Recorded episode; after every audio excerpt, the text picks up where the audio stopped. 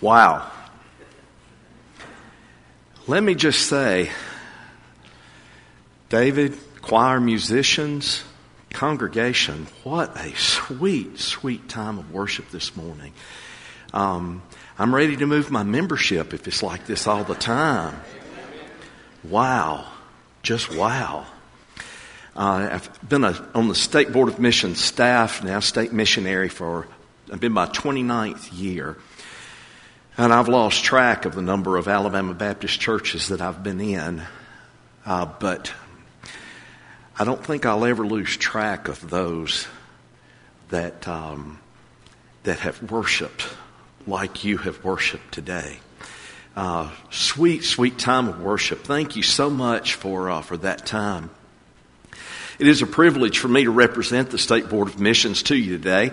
Uh, Dr. Rick Lance, our executive director, asks us always to bring greetings on his behalf, and uh, he loves, uh, as all of us do, loves to be out in um, in our churches, and and uh, the message that we want to share with you, first and foremost, about the State Board of Missions, is that the in Baptist life is a pyramid, and the State Board of Missions is not at the top. That pyramid is inverted like this. You guys are at the top. We work for you. So, any need that you have that we can help you with, that's what we are there to do. So always remember, you are at the top. We work for you and we want to assist you and resource you in any way we can.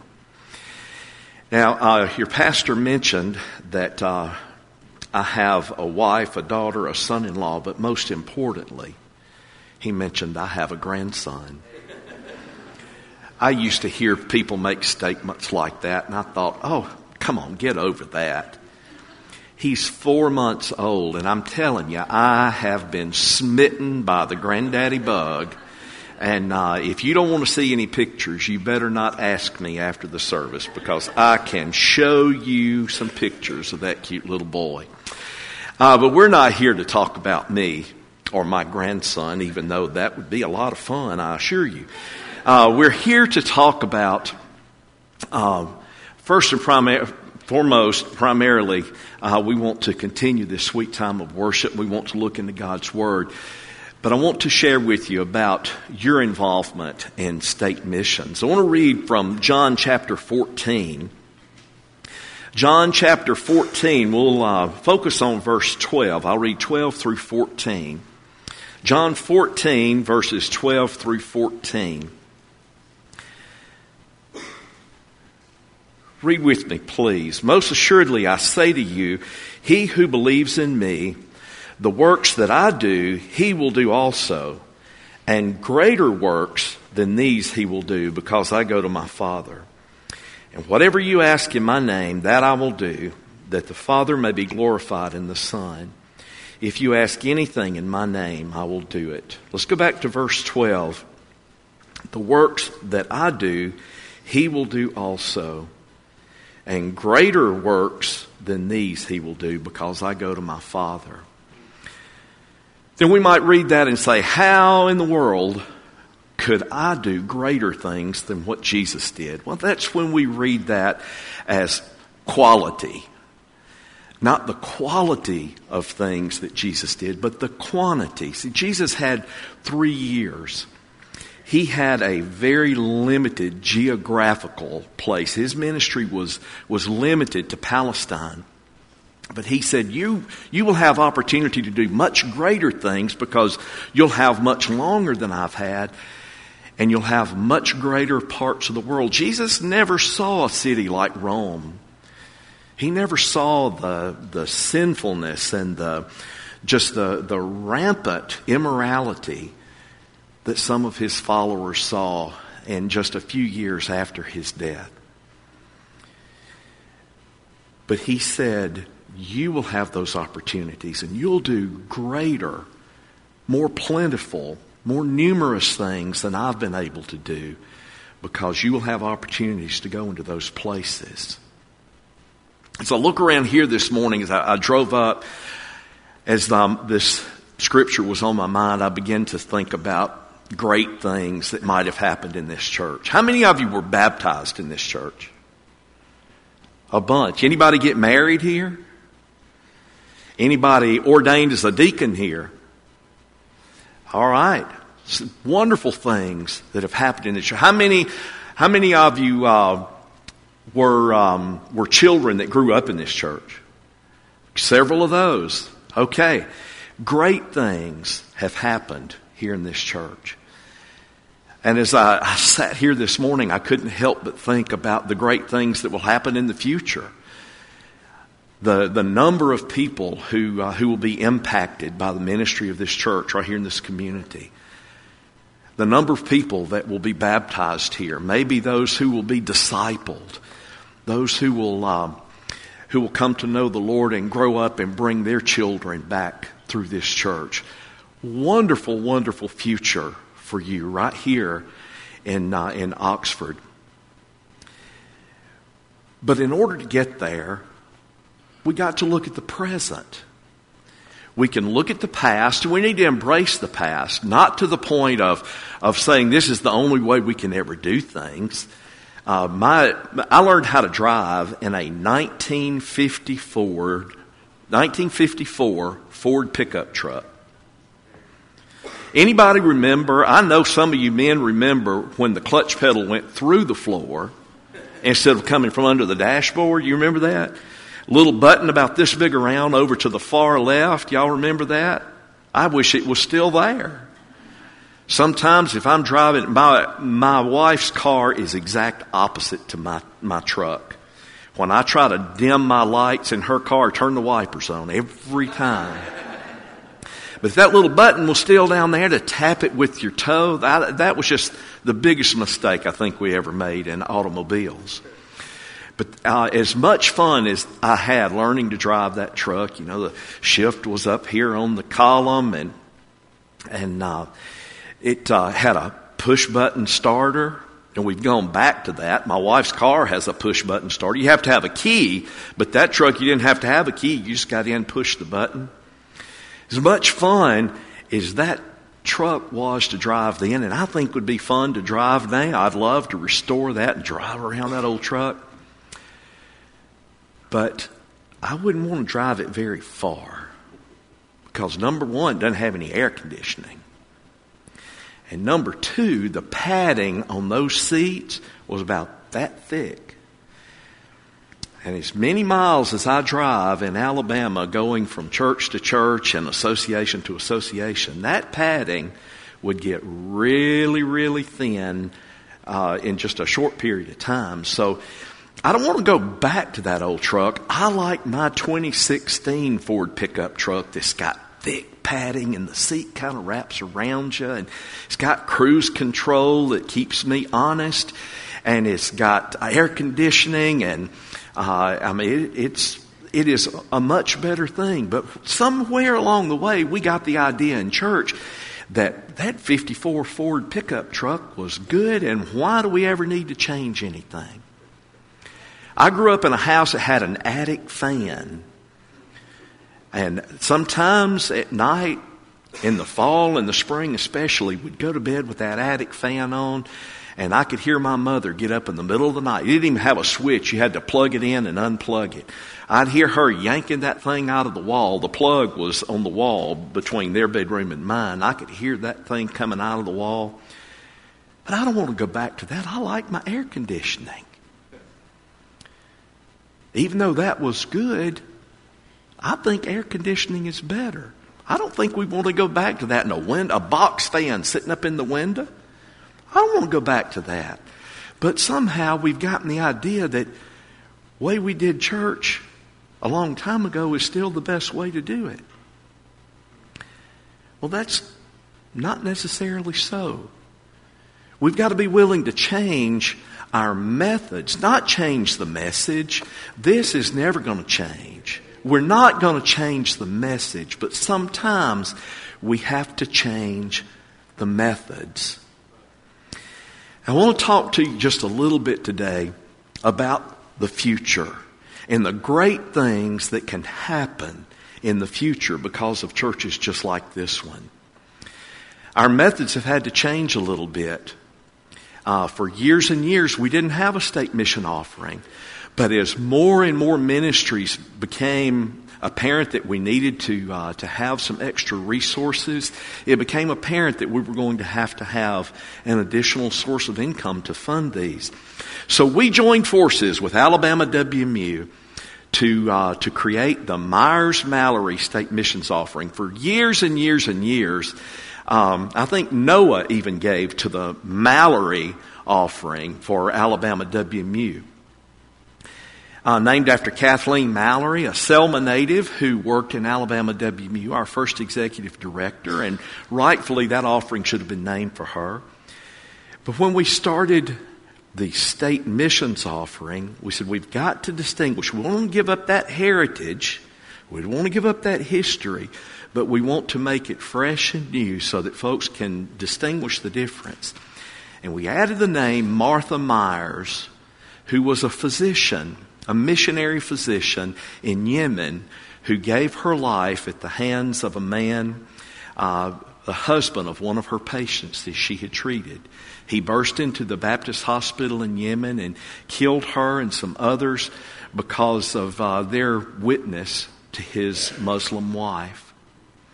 So, how fitting that Alabama native Martha Myers and Alabama native Kathleen Mallory should be uh, honored by naming this offering for them. Now, there are five areas. You see those in your bulletin and on the offering envelope. There are five areas, and I want to touch just very quickly on four of those because uh, one of those areas is uh, very near and dear to me because it comes, uh, there are two of them actually that come to my office, but I have responsibility for the administration of the partnership missions. But I want to touch, first of all, with Alabama WMU.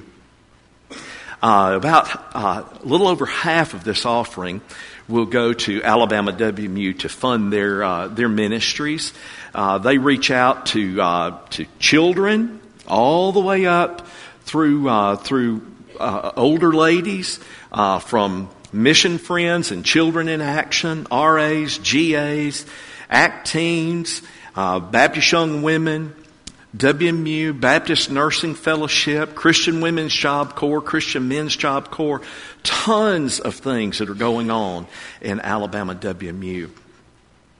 Last year, they uh, one of the ministries that they implemented was at all of their events they asked ladies to bring a gift card to be sent to a church planter, an Alabama church planter a gift card to a restaurant. See, these church planters, many of them have, have passed the time they receive any help from, uh, from outside sources. They have to raise their own support. Many of their, their churches are not large enough to support them. And as it is in my home, when, when the budget is a little tight, eating out has to be the first thing to go. So they ask folks to bring gift cards so that these church planters and their wives could go out to eat. What a blessing for these, these men and women to have that thoughtfulness that they could have a date night. They could have a time just themselves to go out to eat. Uh, there are, are boys and girls that are in missions education that uh, WMU provides training for those leaders across the state. That God is already beginning to speak to their hearts about a call to missions or a call to ministry or simply just to know about missions around our world and how Southern Baptists really have the handle on that.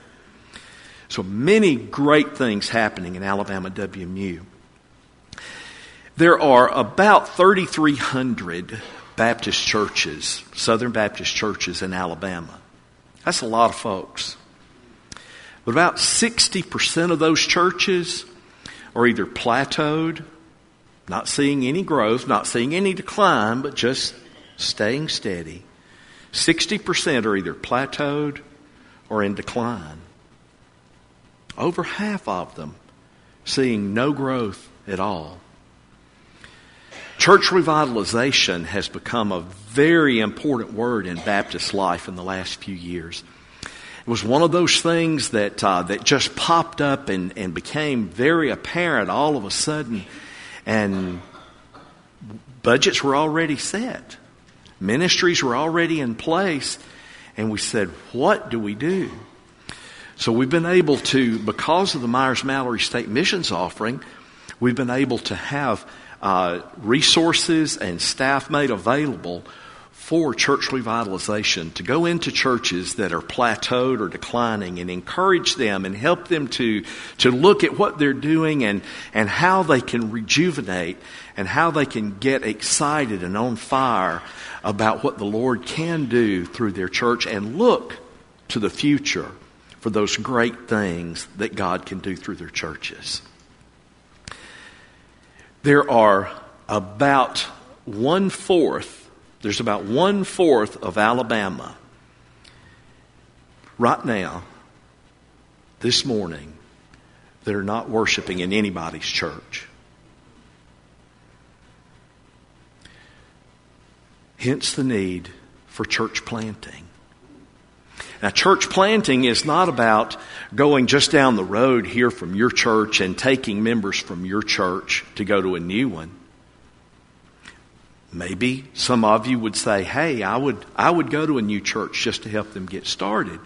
But it's not about taking members from other churches. It's about putting churches in areas where there are no churches.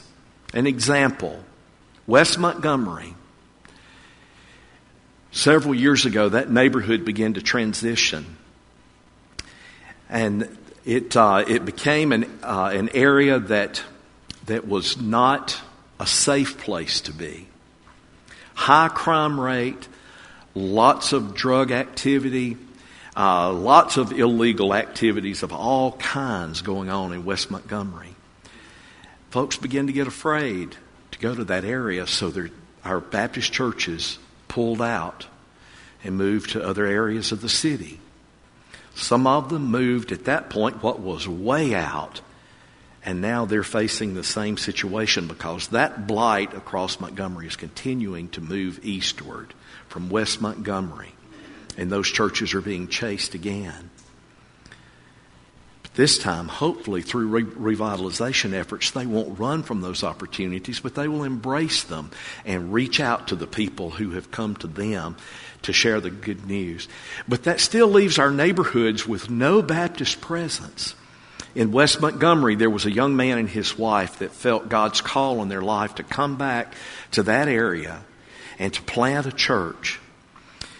They had been there just a few months, and I heard this young man say, I hope that our church can have an impact on this neighborhood to the point that before my children get old enough to realize that those are not firecrackers they're hearing outside our home at night.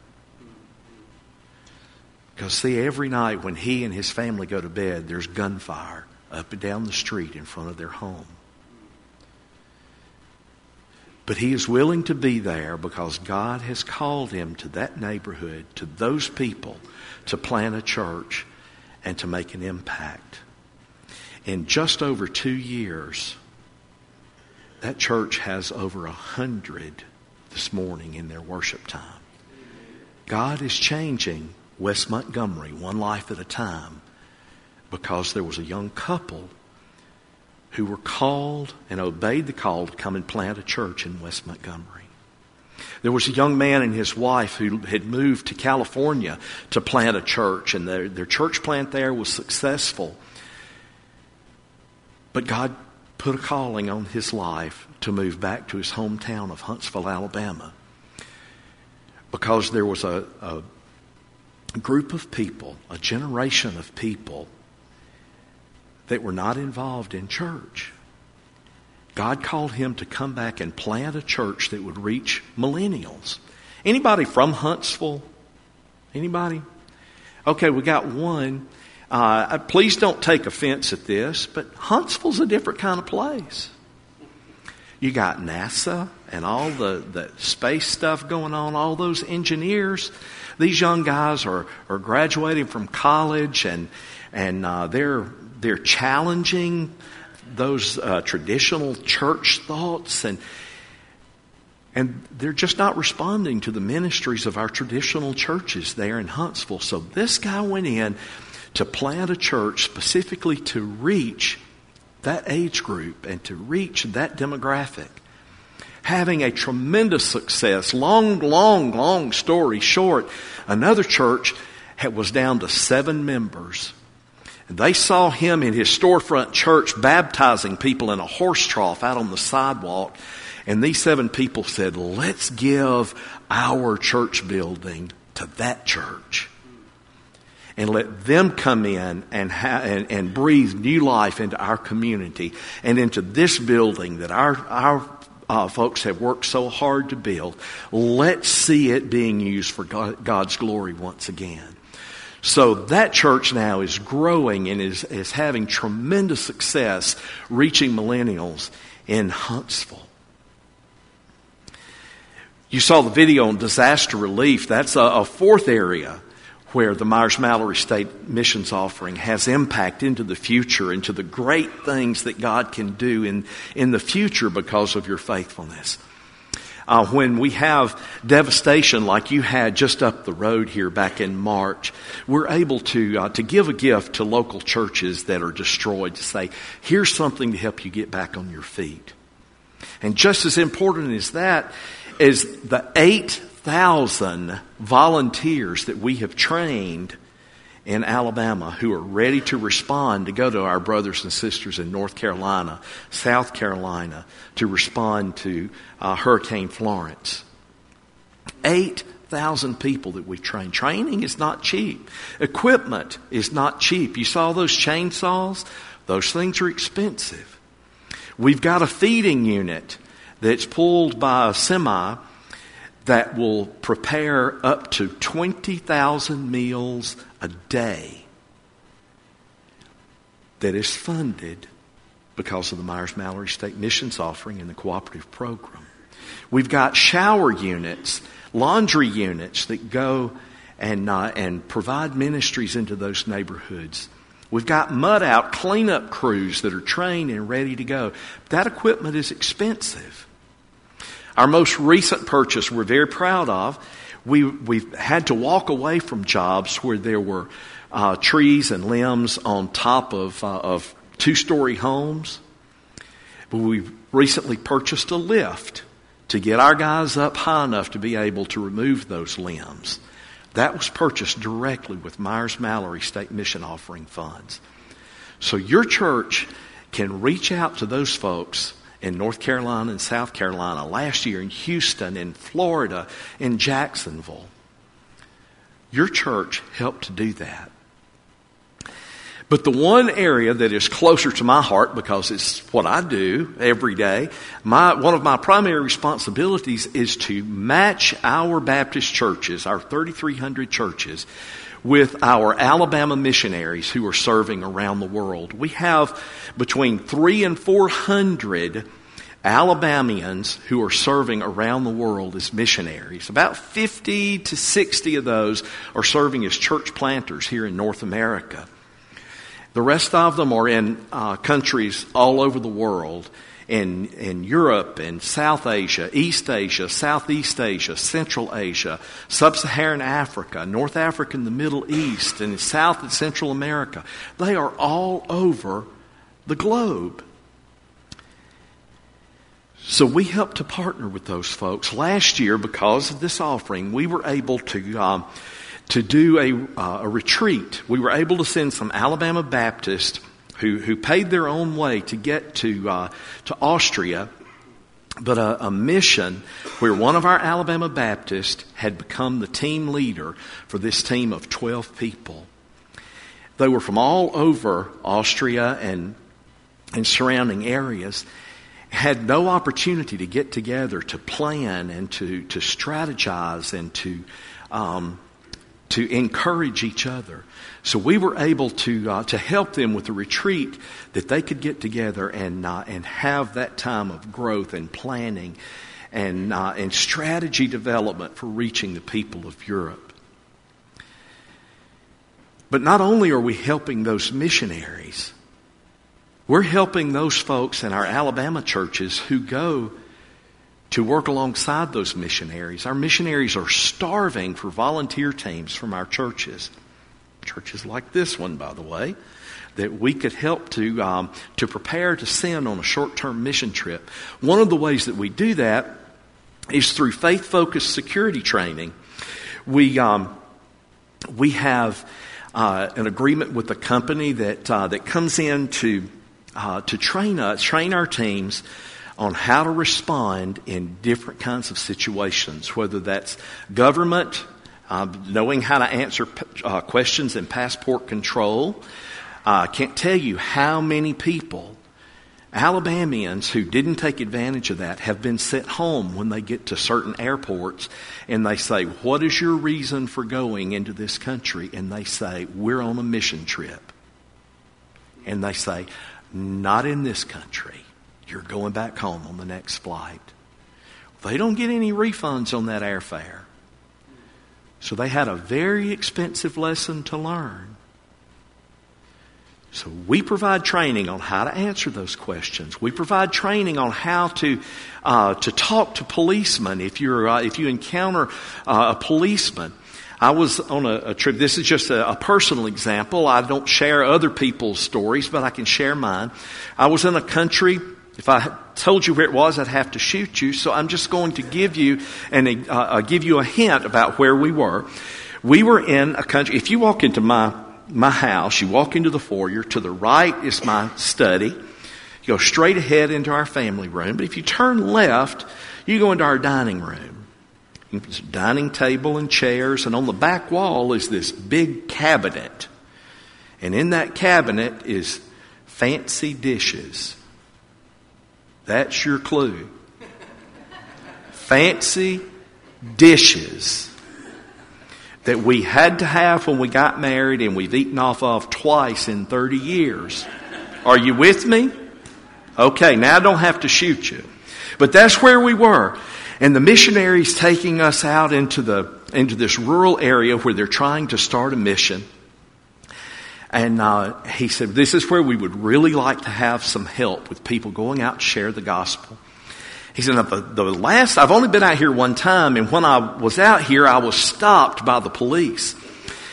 And, uh, and they were very suspicious. They took me into the police station and questioned me for six hours.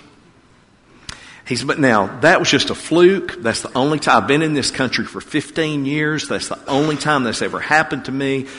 But just be aware that this is a very tight area out here.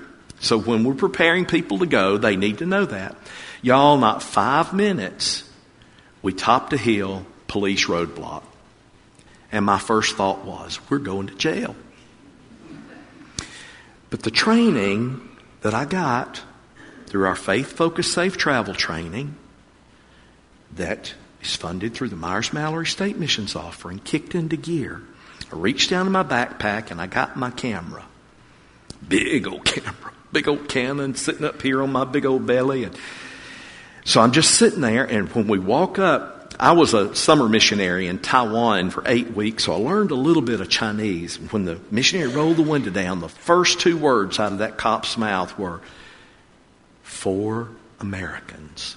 And I thought, we are going to jail.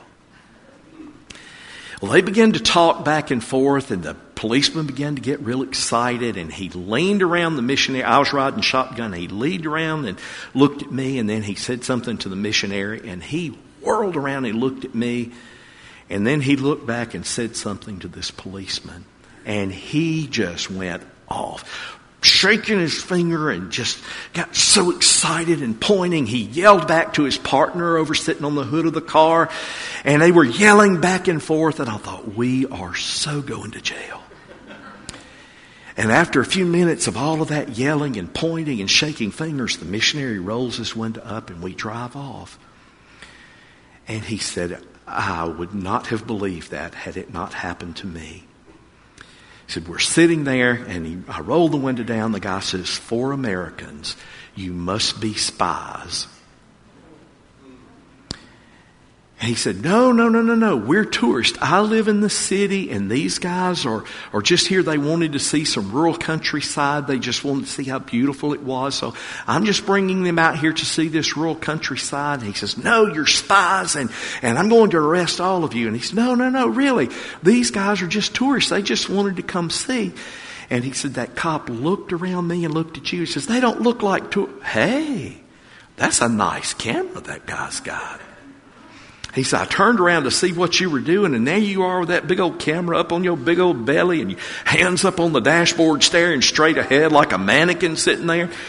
And I said to the policeman, Yeah, he's, um, he's the team photographer. He said, Well, then you need to take him that way. There's a waterfall up there that is just beautiful, and he'd make great pictures up there. And hey, do you remember where that place? How did they get to this other place? And the other one's yelling directions back. So the rest of the conversation was just telling my driver where we needed to go to get good pictures. So that training, funded by you, saved us from going to jail. We do that for every mission team that will allow us to do it. So when your church gets ready to go on a mission trip, you need to call me and let me set up that training for you. I didn't say if now, I said when. So I, want, I can't wait to get the invitation to come back and help you line that up. So you see, there are a lot of ways, and I could go for another hour on how your involvement through Myers Mallory State Missions Offering is preparing for the future for God to do great and mighty things through Alabama Baptist. Not just in your community. We want things to happen in your community. We're preparing churches to do things in their own communities. We're preparing churches to reach people across Alabama through church planting, through church revitalization. Preparing people in their own communities through WMU and their education and their, uh, their emphasis on women's ministry. We're preparing you to reach out to the greater United States through disaster relief, helping those who have been hurt, helping those who have had losses, and then helping to reach out across the world to share the good news of Jesus Christ through our missionaries and our missions teams. Thank you for your continued support of state missions through your giving through the cooperative program. Still the best way of funding missions, but also through your gifts through the Myers Mallory State Missions offering. May God bless those gifts to do great things in His name. Let's pray together. Father, thank you so much for churches like this one who believe in what great things are to come. I Thank you for their ministry here uh, along this highway and in this community, reaching out uh, to, uh, to their neighbors to share the good news. Thank you that they are concerned enough about their own spiritual health that they spent weeks preparing for revival and then they gave of their time and their energies to be here this week, to be revived and renewed. Lord, I pray that that's just the beginning of something exciting here on this, uh, on this corner. And Lord, we, uh, we pray that as, uh, as churches all across our state give to this special offering over the next few weeks, that it would not be because of, um, of anything more than they're wanting to be a part of your ministry here at home, across our counties, across our state, our nation, and around the world simply so that others could come to know you. We pray these things in your name. Amen.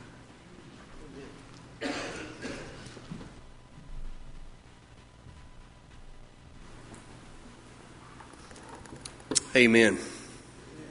Wasn't that exciting? You know, folks, that's just one of the marks of a redeemed community. You know, we live in a broken world where it takes a lot of work and then even then to get people to cooperate together, to do something for others together. There's always strings attached. There's always something else. There's always an agenda.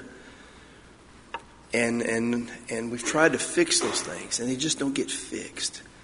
But Jesus Christ came And when he came, he raised up a redeemed community of believers who are full of the Spirit that work together to reach the world with the good news of Jesus Christ. That's the gospel, folks. That's the gospel. Now, there's some of us here today that God has spoken to and touched in the last four or five days of, of this week because of what He was doing in that revival. And, and you and the Lord have been talking and praying, and God has a decision that He wants you to make today. I want to give you an opportunity to do that. Some of you, uh, God has been speaking to you for a long, long time. You, you know about Jesus. You may be a church member. You may know about the church. But there's a world of difference in knowing about Jesus and knowing Jesus as your personal Lord and Savior. You see, Jesus came from heaven to live on earth. He lived a perfect life. He lived the life we should have lived, but couldn't because of our sin. And then Jesus died the death that we should have died because our sin deserved the death. And then he was buried, and three days later, God raised him from the dead to prove to the world that he was exactly who he said he was, and every word he spoke was true. And the Bible says that when we turn from our sin and ourself and our opinions and what we think, and we turn to him in faith, that he forgives us and he restores us to a wonderful relationship with the Father. Jesus says, I've come that you might have life and have it more abundantly. And you can know that today. Some of you, God may be calling for other things. You may just need to come and pray and do a little bit more business. We used our prayer altar this week. And I pray that before many more weeks, we'll have stains in the carpet of tears where God's people met with God and did some business. So I just want you to know today this prayer altar is open. You can come and pray. If you need to come with a decision, you and God have been talking this week about something God spoke to you about in the revival. Maybe it's the issue of forgiveness. Maybe it's a burden that you've been bearing that you need to give to the Lord. Maybe you just need to get right with God yourself. Maybe some of you need to become believers. Whatever it is, this moment is for you. Okay? You can't do it alone. Jesus will help you. Now, if you're sitting beside somebody and you don't want to come by yourself, just touch them on the shoulder and say, Hey, would you go with me? They, they, they'll come because we want you to know. There's something about a public decision, something about making it public that kind of cements it and says, This is real. It's easy to talk yourself out of something when you go out the door. It's more difficult when you have said before people or you have said your decision before people. It's a little bit more difficult then. So I want to encourage you today. Whatever your decision is, I pray today that you'd be willing to make it. Let us help. That's what we want to do. Let's pray together. Let's stand together. Let's pray. Father, we're grateful today for your the gospel that makes such a difference in people, that brings all kinds of people together in this state and we choose voluntarily, nobody forces us to, but we choose voluntarily to come to church. And then we choose voluntarily to give some of our money. And then each church, instead of keeping it all and for itself and for building bigger buildings and doing its own thing, takes a significant portion of that money and then gives it away. And Father, that's evidence of you because you love the world so much that you gave. And so, Father, there's some of us today that need to start a walk with you. Some of us have been walking with you and gotten off the path. Some of us have just stopped. We've been so weighed down, so burdened, so broken. Today I pray that no matter where we are on the journey, that we would take a step closer to you. And I pray, God, that you would work in our hearts today. This time is yours. Holy Spirit, you're free to do whatever you need to do in our lives help us to respond. And I pray that in Jesus' name, amen.